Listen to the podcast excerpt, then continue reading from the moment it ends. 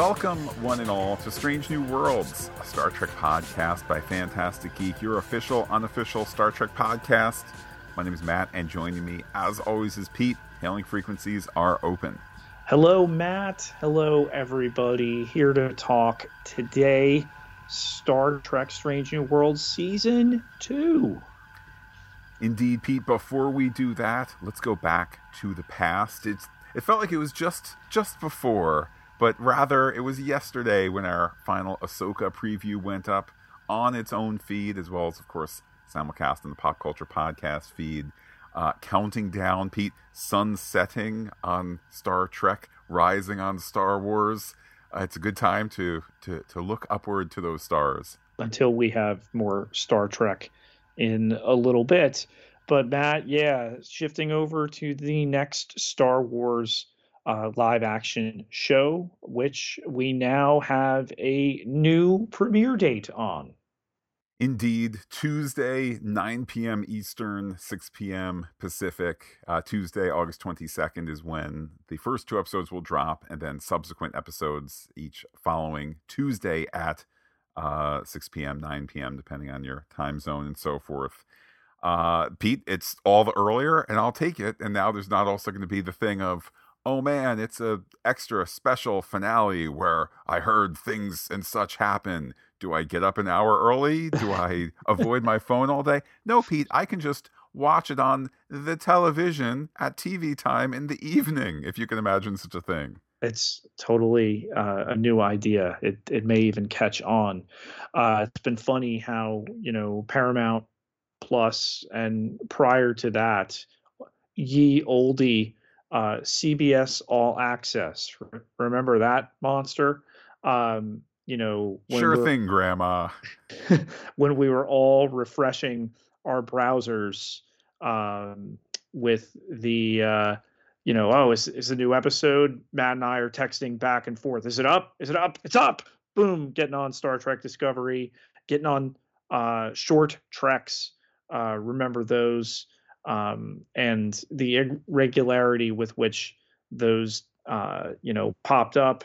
And I can remember uh, writers of those episodes equally baffled about when their work would be publicly available. Um, but yeah, no, we've uh, we've aligned for this uh, strange new schedule that they're going to do that. Uh, so maybe Paramount Plus might adapt as that goes on. Uh, doesn't really change things for us, Matt. We are going to keep Star Wars Saturdays, Star Trek Sundays. So our uh, podcast schedule remains unchanged, though you will get episodes for Ahsoka on Tuesdays. Uh, we will be talking about them on Saturdays, uh, Thursdays for Star Trek, Star Trek Sundays. Pete, surprising news here. These episodes of television are written by human writers who think up things and starring human people. Uh, much of the time, anyway. Looking at you, David Tennant character in Ahsoka. Um, regardless, though, the the dual writer strike and actor strike What's that? David Tennant's a robot? well, he's the, the the character is not completely David Tennant. There there are some some bits and pieces, but with the writer's strike and the actor's strike, um, as we look ahead to next week, kind of hope that the lack once again the lack of negative news coming out of the writing the the writers negotiations that the lack of negative news may suggest some uh, some positive movement there. Also, rumors, Pete, that today, uh, perhaps after Sunday brunch or something, today the studio heads will be hopping on their periodic Zoom to discuss um, the status of things. So maybe things moving in that direction. And it's funny. I don't know whether it's I don't know whether it's good for the writers and actors that the actors and writers are also striking. That is to say, like if the writers get offered a deal, let's say tomorrow, the they get offered a deal which is 90% of what they want, basic negotiation would tell you that's a pretty good percentage there, but they're not going to go back to work until the actors go back to work. So maybe the writers say, "Well, no, let's let's aim for 95%." Ditto for the actors here, uh, although the actors have not been negotiating. So, Pete, just the big the big kind of Star Trek lesson here that maybe different groups without even necessarily negotiating together, maybe they're working together for the greater outcome. Let's hope, Matt, because there's no live action Star Trek left in the tank. We're down to lower decks. So, you know, at 110 days as we uh, release this episode today, um, it does not bode well. Uh, I know we're going to discuss in a moment the idea of more episodes. If they're going to do that, uh, they're going to be completely bucking industry trends. Um, and the people who say that have zero control over that. Uh, regarding uh, this, however, Matt, are there, you know, normally super secret in-house numbers? Yeah, and interesting with Nielsen now producing weekly, albeit delayed by a month, which I still don't entirely get, but maybe that's because it's I don't whatever, I don't entirely get that portion. But with Nielsen now having uh top 10 streaming overall, top 10 original and top 10 kind of licensed out, you know, kind of like your rerun uh, stuff. Um, it was announced this past week that for the week when Lower Decks had the, the, the two episodes that came out, the Lower Decks and the musical one, uh, Strange New Worlds has re entered the original top 10. Worth mentioning, Pete, it's neither good nor bad, but uh, Strange New Worlds does not uh, crack the overall top 10. Really, you know, it's the summer of suits. Um, NCIS is always up there. Like it's it, it's a weird world. But here are some of the takeaways, Pete. It had 324 million minutes streamed. Okay, what does that mean? Let's divide that by 60 minutes per episode. Actually, they were less, um, or at least less overall. And then divided by two, because you got two episodes, you get 2.7 million. So there are 2.7 million viewers of the most popular show on Paramount Plus. Um, I don't know whether 2.7 million Star Trek fans, whether that's a good number or a bad number. Um, I, I, have absolutely no idea. I would just, you know, some basic math here. I know uh, Paramount Plus is now over ten dollars a month, but let's say you have Star Trek. I don't know, six months out of the year, you have three million Star Trek fans. You know, you're you're, you're talking a good amount of money coming in. I would like to propose for Paramount Plus for its most popular show to be pulling in less than three million viewers a week, um, that's not good. That's not good for Paramount Plus. We have been talking for a long time that the once named CBS All Access, now Paramount Plus, will eventually belong to something else. Um, I think the Star Trek Prodigy move has hastened the countdown for that because why would you create it for Nickelodeon and then show it first on Paramount Plus, you know, because of business model and ability to get some money for it, even though you already got some money for it, um, then to cancel it as the second season is continued to be made that is now being shopped you know, we had news out of Star Trek Las Vegas from the showrunners that they're 99% certain it's going to be picked up. Um, nothing past the season two at this point, Matt. I think what we're going to ultimately get, we're going to get. If we get more than that, we're going to be very lucky. Uh, but yeah, this is the environment we're in. And I think those numbers and those are independent numbers, not the streamer numbers, because I know that Paramount Plus tells me when they want a uh, survey that they have loads and loads of subscribers and fans, and they love when people call their podcasts uh, Star Trek Strange New Worlds podcast, or actually they don't.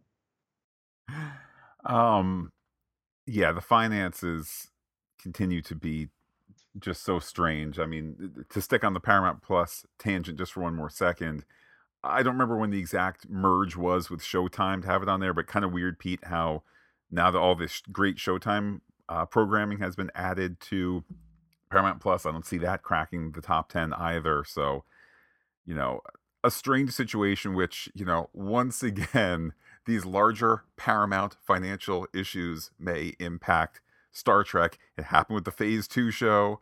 It happened with less money, uh, starting with Star Trek 2, and it's going to be made out of the TV division. It started with the desire to have new shows to supplement the old reruns. That's Next Generation, and then you you know it's powerful enough to build UPN. And then UPN falls into CW, and CW falls. It's weird how it's been the same thing for literally our lifetime, if not beyond. That somehow Paramount's most money making thing, Star Trek, has trouble making money for Paramount. I, I don't quite get it, but as I think we both have said and are saying, Pete, maybe it's a stewardship issue, and maybe new hands could figure this out. Couldn't hurt.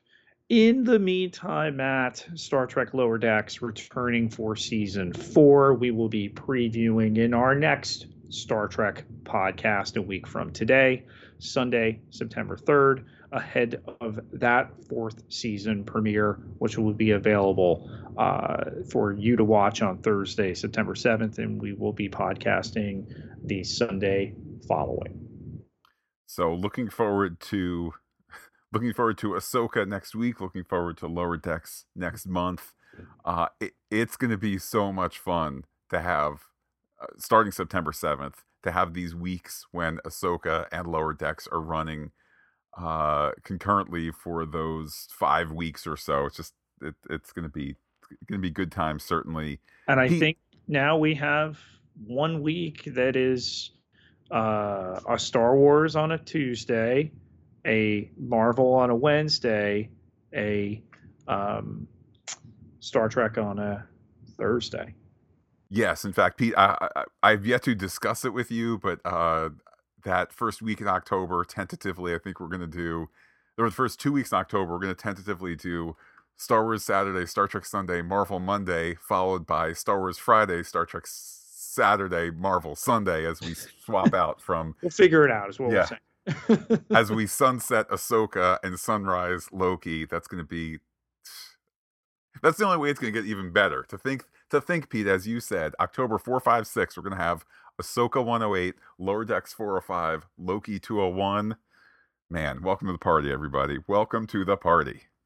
Makes you question, Matt. Maybe in the strike they might space it out a little bit better, but again, you know, it's they don't have any issues as far as figuring that out.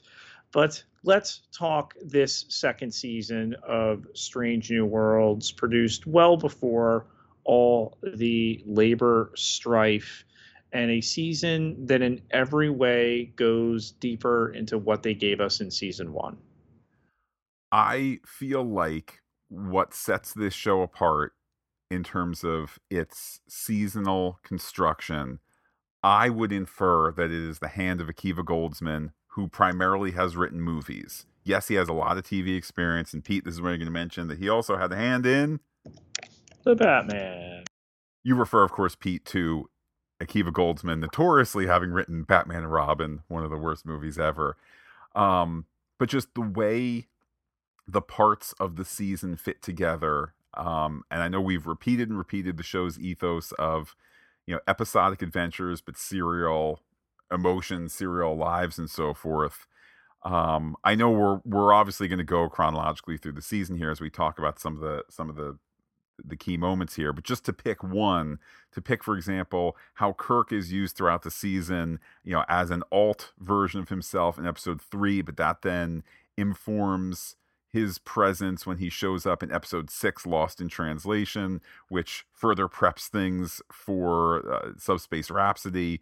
Little things like that, where so many other shows would just be like, I don't know, here's our, it's convenient to write and think and cast Kirk for three episodes. So we're going to do the three episode arc and film all together. And it's going to be episodes two, three, four all together. And then it's, we've had our moment as opposed to just, a thing here and then we leave it we go to a brand new episode and we kind of come back to portions of it i love how these seasons are built back to my theme of deepening what we had before that we had a little bit of kirk in the season one finale when we come out of that uh, you know alternate take to have Una taken away in cuffs, and then they don't give us a to be continued.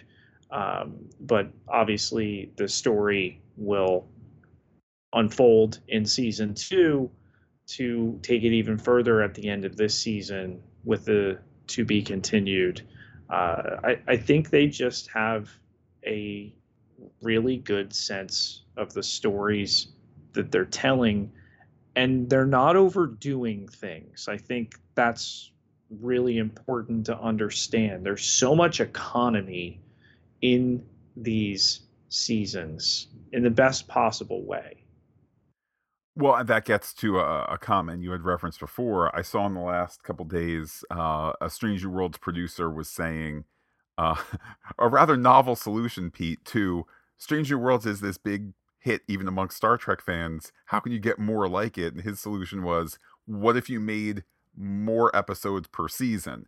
Now, I think they're like logistically, I can understand how there's some concerns and cost and so on and so forth. But if you told me in the post strike bliss where the actors are happy and the writers are happy and so forth, that they're going to do, let's say, 12 episodes for season three and they're going to shoot a four month block to do six episodes, and they're going to take a little break, and then a four month block to do six more, and we're going to get it as 3A in whatever, let's just say January or whatever year. January, we're going to get six episodes, and then the summer, we're going to get this, you know, six more. Sure, M- more more is better um, if it can be done with this level of quality, and we don't need to jump up to 26 episodes a season, circa you know Next Generation and Voyager and things like that. Um, I think that would also take away the the harmonious construction of these seasons as well. I mean, if Mr. Alonso Myers controlled that, Matt, which he does not, because just like everybody else in Hollywood, he is compelled by the studio. Your episode order is X. Okay, go write them. Now shoot them.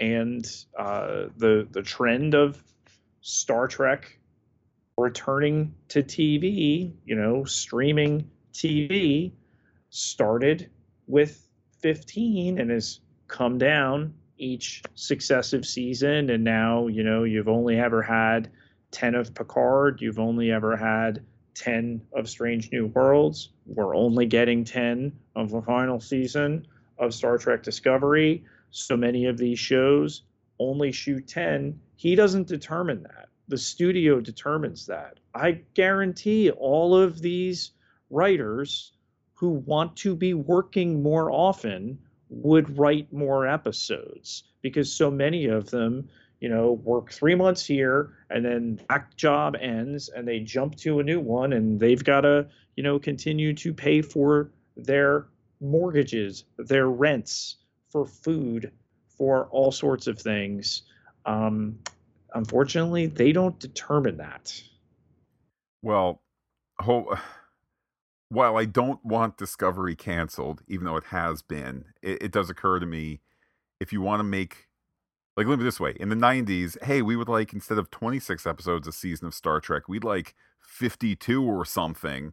Okay the solution was do a second show. And i think that generally that makes sense. You want to meet obviously not the middle but if you're going to have no more Discovery after its final season, no more Picard after its planned three episode, uh, three season run, um, and maybe in a post, in an early post strike scenario, you're still figuring out the particulars for the Academy show or the scheduling for uh, the Section 31 TV movie, things of that sort.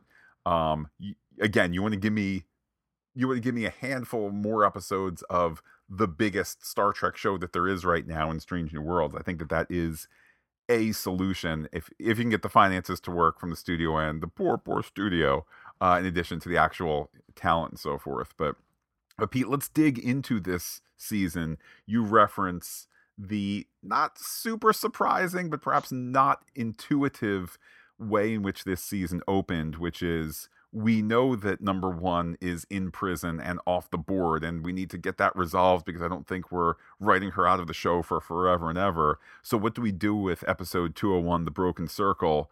Uh, we introduce the new character of Pelia. We deal with um, some eh, Klingon uh, dissident intrigue and so forth, and the entire time there's this itch. But what about the number one story? We don't address it, and we send Pike. Uh, Anson Mount had just uh, had a baby with his wife, and uh, they graciously gave him some time there. Oh, we're gonna get to him in the next episode. Which I feel like it. Look, I want as I want as much Captain Pike in these episodes as possible, but the Broken Circle does not suffer from not having him in it. In fact, if anything, it's a reminder you have a great cast here. Let them all shine and if the real life excuse is you know his family has grown okay go send him off to do a thing which is convenient within the story. Maybe next season it's it's in a, in a post uh, you know after we get the the Gorn stuff resolved maybe he does go on that vacation with Batel and sure let's do an episode without the captain uh, just to let these other people uh, shine. The way that they genreify these seasons as well and i would argue they had a couple of a similar genre throughout, but it's also a really smart way to go about it to get the big courtroom drama, not when we would expect it in the season premiere, um, but to build up to that in the second episode, I think was wise. And in a season where there were a number of kind of um, epic episodes in terms of whether it's, you know, Kirk, real Kirk on the Enterprise the first time, or the musical, or the lower decks, and or the big Gorn, you know, uh, finale, things of that sort. Ad Astra per Aspera is maybe the most important episode in that Star Trek tradition of hopefully giving people something to think about, maybe even giving people who how about this way? Many Star Trek fans, I'm sure, were sympathetic the entire time to number one and wanted to have more inclusion and more openness and things of that sort. But Ad Astra per Aspera is in that Star Trek tradition of asking viewers maybe reassess your own views. Where is it that maybe you're at you're at the prosecution's desk and and you need to reassess things here and realize that we should be coming to the defense of people like uh, Una Chin Riley. It's completely in the realm of the Star Trek message. I love that we even return to her words later to used in what on paper seems like the goofiest of episodes. In episode seven, those old scientists, a crossover with the lower decks characters. Uh, but again, to use it in that inspirational way out of the strife, Matt, that we could return uh, to strife to get to the stars that would later motivate characters in the future. Which takes us to the future. Um, there's a lot of Star Trek time travel episodes, and the best ones you're probably not going to beat for uh, emotional impact. You know, City on the Edge of Forever. Uh, sometimes it'll be tough to beat them for fun. I mean, I think of Picard and crew in what was it, late 1800s San Francisco with you know the the ageless Guinan and Mark Twain. You know, they're just kind of those kind of fun stories. Tomorrow and tomorrow and tomorrow, episode 203 has the fun of a time travel episode, but it's it doesn't treat it lightly at all. First of all, the star of the episode, La'an, who maybe is the least the, the, the least fun having character. I was gonna say the least enjoyable. I enjoy the La'an character. I think many people do, but La'an does not sip deep from the cup of life here. Um, so for her to be in this high pressure time travel thing and the alternate Captain Kirk, and then all the the stakes of ensuring the uh the the timeline be restored but what does that mean for alt kirk and it's going to undo his timeline? There's all of that kind of drama there.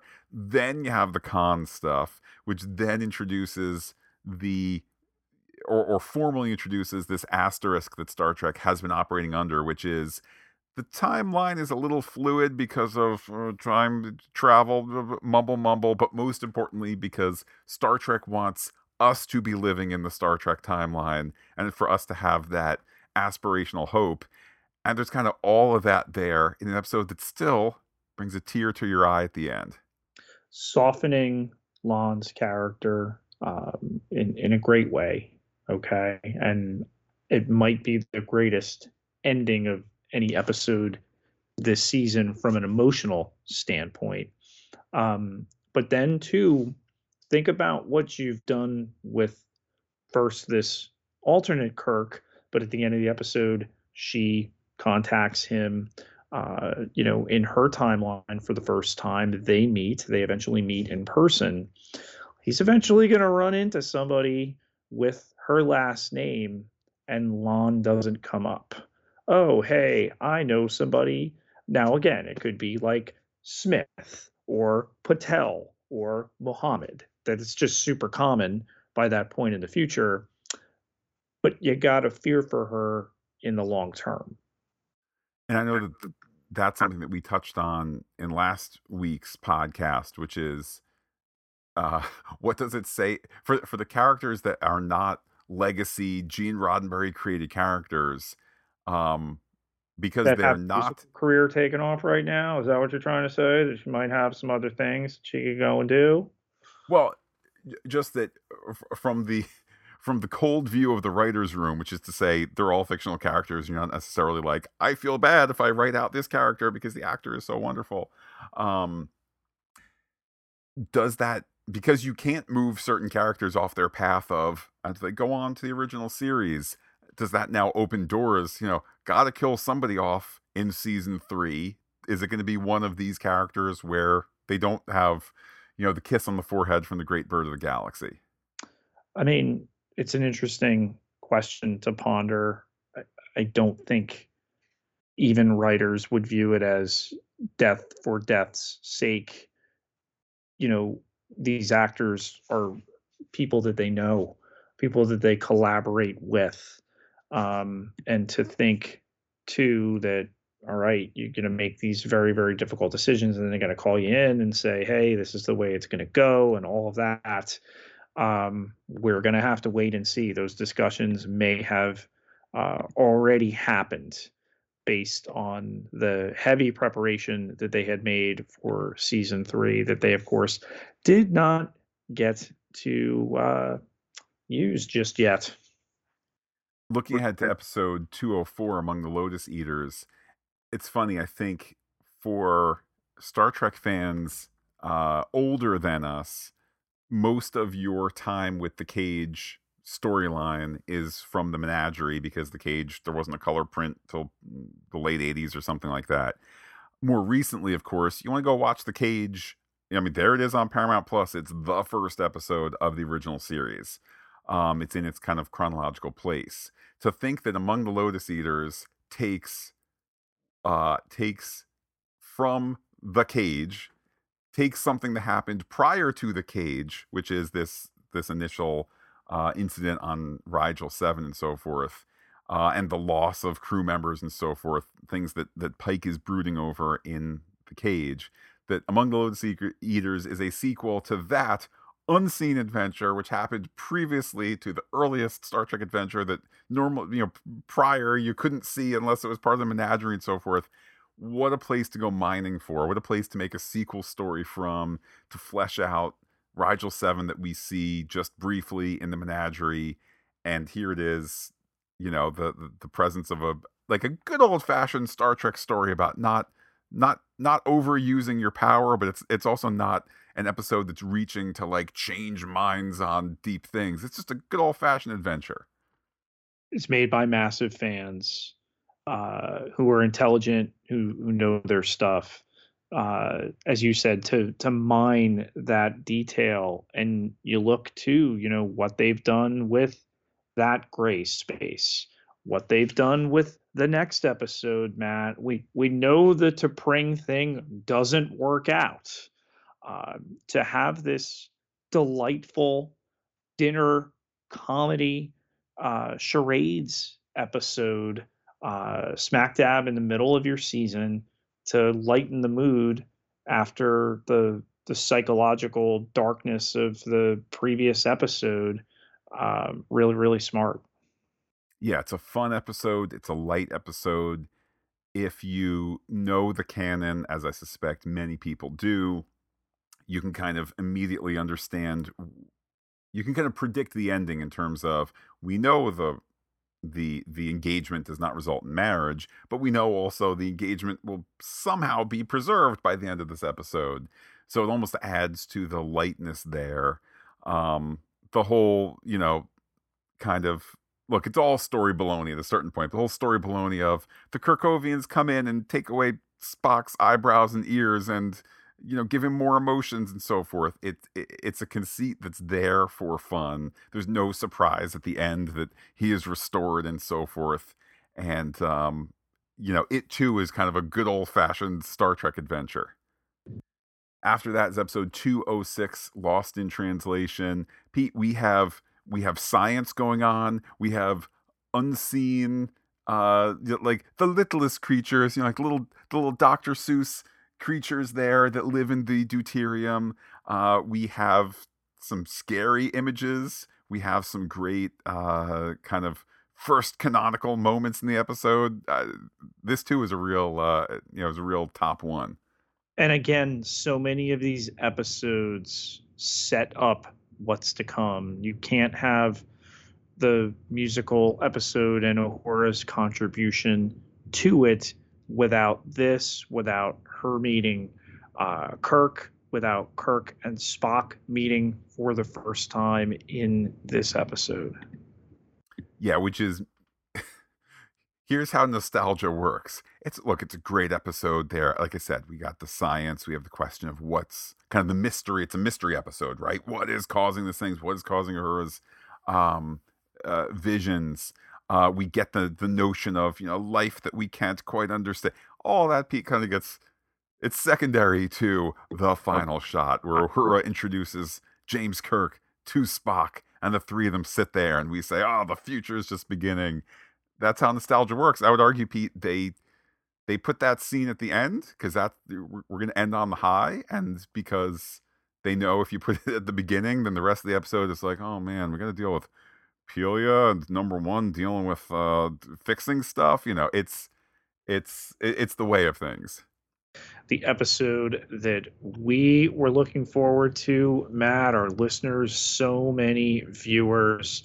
That seventh one you knew it once you saw the title those old scientists it is a delightful episode i think that the story construction is perhaps buoyed by the fact that they know they're there to have crossover fun so again they're kind of springing upward from saying this is not the episode that's about the the deep rights of illyrians or things of that sort um, but what surprised me that I didn't see on the first view that there was really hammered home on.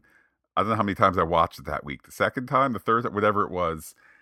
It's an episode that's about Star Trek fans. You know, Boimler and Mariner are fans of those old scientists, just as is revealed towards the end of the episode. The the Enterprise crew are fans of Jonathan Archer's crew and so forth. And just the fact that it is Star Trek celebrating itself but Pete, let's bring the energy to a slightly more serious place here as we head to episode 208 Take Us Under the Cloak of War. This really intimate flashback war story, Dr. Mbenga put in a place that, you know, we might identify and simultaneously be horrified by. Yeah, I think that again, part of part of what has been shining this season is obviously the ability to tell different stories. Season one did that as well, but we're able to dig deeper into the characters and to give uh, what I would say from my my non-veteran status, what I would say is an episode that delves into the veteran experience for for some who have served. Um, look, while that does not aspire to be perhaps as reflective as the most reflective episodes of Star Trek, it took me to a place through the vehicle of science fiction under the cloak of war took me to a place that i can't quite imagine that i can't quite see uh, but is nonetheless the truth for some people. And to follow up the super serious tone of that with star trek's first ever musical episode i think you know the the tone throughout the season really really balanced. We can go high we can go dark we can go high again.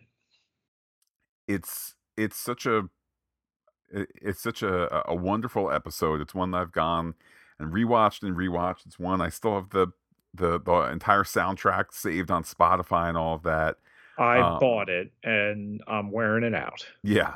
It is it the best musical of all time? No, it's not, but it's more to me for my tastes. I've listened to it more than um, the soundtrack say for Wicked, which I saw on Broadway last March. Um, and yeah, that ain't a bad show. Don't get me wrong. Uh, but it's just it's it's got this this thing. I do think if they if they do another one, which is it a season three, is it a season four, who knows? If they do another one, the note I would give is I really really think that there are sometimes divergences between I'm going to act and sing along to the song versus what Celia Rose Gooding does, which is I'm going to sing along to the song, and if that means I'm moving my body, my mouth, my neck in ways to hit the note, even though I don't need to hit it on set because it's pre- previously recorded.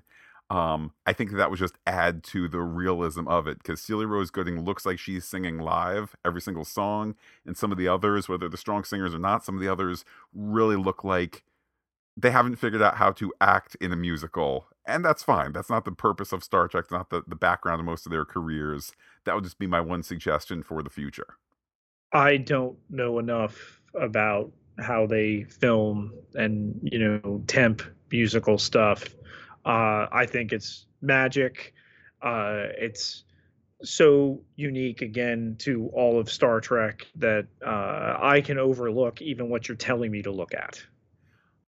If Star Wars and Marvel do these wonderful, particularly with Star Wars, do these wonderful, you know, behind the scenes to ra- the making of the season, or you know, with season two of The Mandalorian, it did most of the second season, and later did. We're gonna talk about the the stunning season two finale and all of that. My goodness, where is that for this episode of Star yeah. Trek? Let alone the whole season. I mean, I would eat up here we are. Here it is, six months before the shoot, and here's the the two song people on the piano. Plink plonk. Uh, is this a good idea? I don't know. Fast forward to telling the cast about it. Like that whole thing. I love the 90 minute documentary on how this 62 minute episode of television was made. But Pete, from that high high, take us to the. I mean, just Hegemony is a wonderfully fun episode. It's not an uplifting episode, but we're there along for the ride. You know, good guys v lizard people via Independence Day and cliffhanger. What would you like to say about this great season two capper? So much goes on that my brain was constantly like, there's no way there is enough show for them to resolve this. And I was right. I was just like, all right, they're gonna they're gonna hang us off the cliff here, and I'm I'm fine with it. We know they're renewed for two more seasons. It's it's just gonna be a wait because of the environment right now. But uh, you know, this was the the epic finale to go to. Um, interesting that they had pondered at one point that nine would be a two-parter into ten. Um, and then of course the the musical machinations. You know what struck me too, particularly listening back to our podcast for episode 210 and some of the discussion that we had in terms of does every character make it out of it? And we talked about it earlier in this podcast as well. It must be really interesting for the season one Strange New Worlds cast to be getting through season two, to be getting to this season two finale. Now, Pete, I can I've only heard nice things about the work environment there and everybody gets along and so on and so forth. But can you imagine if you're, particularly if you're the actor of a non legacy character, but even if you are playing a legacy character, to sit and go, do I really want to go complain again? I'll pick something silly to make a complaint about. Do I really go want to go complain again about the the temperature in the makeup room because, um, what says that they couldn't replace me with Scotty next season? You know, and I, look, obviously, are they going to replace Ortegas with Scotty? And in terms of that spot in the ship, no. But for any of these people, Pete, don't look now, but before they filmed episode 109, um, there weren't any kind of you know TOS characters. I mean, yes, there's the ones that carry over and so forth, but they're kind of we weren't headed towards TOS. We were firmly in Stranger Worlds. Two ten, or pardon me, one ten alternate timeline Kirk shows up. Whoa, okay, well, you knew Kirk was out there. Now here you are 10 episodes later. Kirk and Scotty are out there. There's nothing to say that you couldn't. Oh man, with the Farragut and Dry Dock, Kirk is here for six episodes next season. I'm not arguing for it. I'm just saying what an interesting, if not uh, always positive work environment to be like, yeah, at any time, it could just be swap me out with a character who's been beloved for almost 60 years.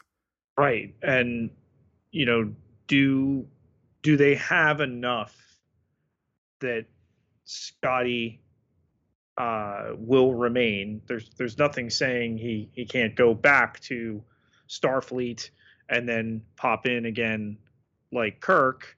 Um, is is one for season three because again they can't talk right now. And and now confirmed for season three is you know uh, our Scotty actor.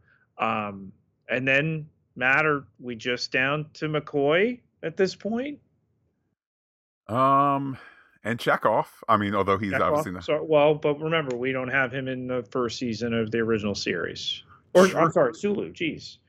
Um so like do we does this show have to grab for all of them? Obviously, Scotty as a character is uh, older in age uh, than that. It's going to be interesting to see as long as this show runs, will they abut up against that? Will they will they make fun of the uh, the Chekov thing and that Khan remembers him even though he's not in that episode and and you know he he really dated Lon or something like that. Or or their Chekov is as the lowliest the lowliest cadet you know, scrubbing the toilet or whatever, saying, "One day I hope to get to the bridge." And they're like, "Sorry, guy, you're not. You, are not going to see bridge. You're not going to see bridge here, action." Escort, escort this guy from the Botany Bay. Um, yeah, I mean, the sky's the limit with this show, and that's what I think so many fans love as a love letter. Listen, Picard was great, but clearly the the third season was the pinnacle. Um, I think there's even brighter days ahead with Strange New Worlds, and uh, let's let's just get these poor people uh, an equitable deal and back to work. I I don't want to say negative things about Discovery because it's the foundation that all this is built on. But I was thinking a couple of days ago, and we've talked many times. Okay, Discovery was conceived as a show in the height of Game of Thrones and The Walking Dead, so the the long form novel for TV, the dark embracing the darker, let alone as Discovery's coming together, you know, politics changing in the U.S. and and, and kind of all of that. But what has Strange New Worlds shown? There's something inherent about Star Trek to do weekly missions. Kind of, you know, in a certain degree, kind of how the real Navy is, you know, the next two weeks we're going from here to there across the ocean. That's our our mission of the week is make it across the ocean. Then boom, now we're in port, and that's going to be its own adventure and so forth. Um, I, I think that Discovery shone at its best in the first season when the darkness that's built into that show could be reflected in the darkest things that can happen in Star Trek. You know, a war, a, a you know, galaxy-ending war, nearly, uh, and and the mirror timeline. When you kind of don't build a show to be dark, when you don't build a show to be really this season-long novel for television, like Strange New Worlds, all of a sudden it's like it pops open and you go, yeah, we can do the prequel episode, the singing episode, the funny meet the parents episode, the dark veterans experience episode, and, and you know, like this is where Star Trek naturally wants to be. And again, I don't want to make it sound like season two of Strange New Worlds discovered this when season one uh, did not, but season two is where it was like, this is how you can enter the fast lane with the Strange New Worlds model, and that's I I really really think that's the model of of Star Trek moving forward that they're tied together in that Spock and uh, Pike and Number One came from Discovery. To me, I think is super important, and I think Discovery is always going to be important for relaunching this era. Um, and as you mentioned before, the, the political climate that Discovery was both birthed into and then has run during is important to acknowledge uh, because real life affects art. We we know this. Um, it's going to be great to see how they finish up and to give them their time. I, I can't wait to get back to that. I feel like we've been away for longer than is necessary. Um, and uh, we'll be talking about that after Strange New Worlds. When we get news for season three, obviously it's predicated on contracts for the writers and the actors. Um, and obviously there's much up in the air. I know that as counterintuitive as it might sound, actors' current contracts, though they are without a contract, the nature of the contract in terms of you're under contract for the next six months or you're under contract towards such and such a date, that's all on pause. So, for example, here, here's a worst case scenario that cannot happen, Pete. If Anson Mount at all have contracts uh, to be filming Strange New Worlds for the next six months from July 16th which was the start of the strike, give or take a day, July 16th to January 16th. Um, once the contract resolution is resolved, they still are under contract for the next six months from whatever gr- thumbs up date is. So it's not going to be a case of, oh man, we saw. I mean, I guess in some sort of worst case scenario, they could cancel the show. Uh, but barring that, there's not going to be some sort of. But there was the movie that Anson Mount is signed up for, and now there's a conflict. Like it's all all of that is kind of built into things.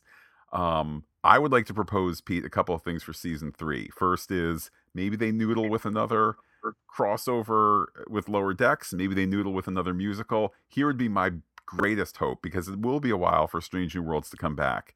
How about, uh, however, Discovery season five ends? How about some sort of end coda where our Discovery people come back to their original timeline in a Strange New Worlds episode. I think to propose that maybe that's the final scene of season three, and Pike looks at the camera and says, What?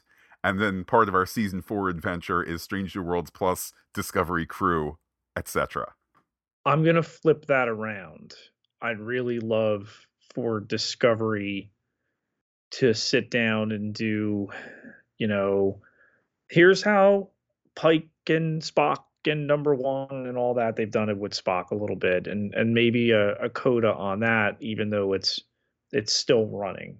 That acknowledgement that both the show came from them and continues. I think that could be really cool.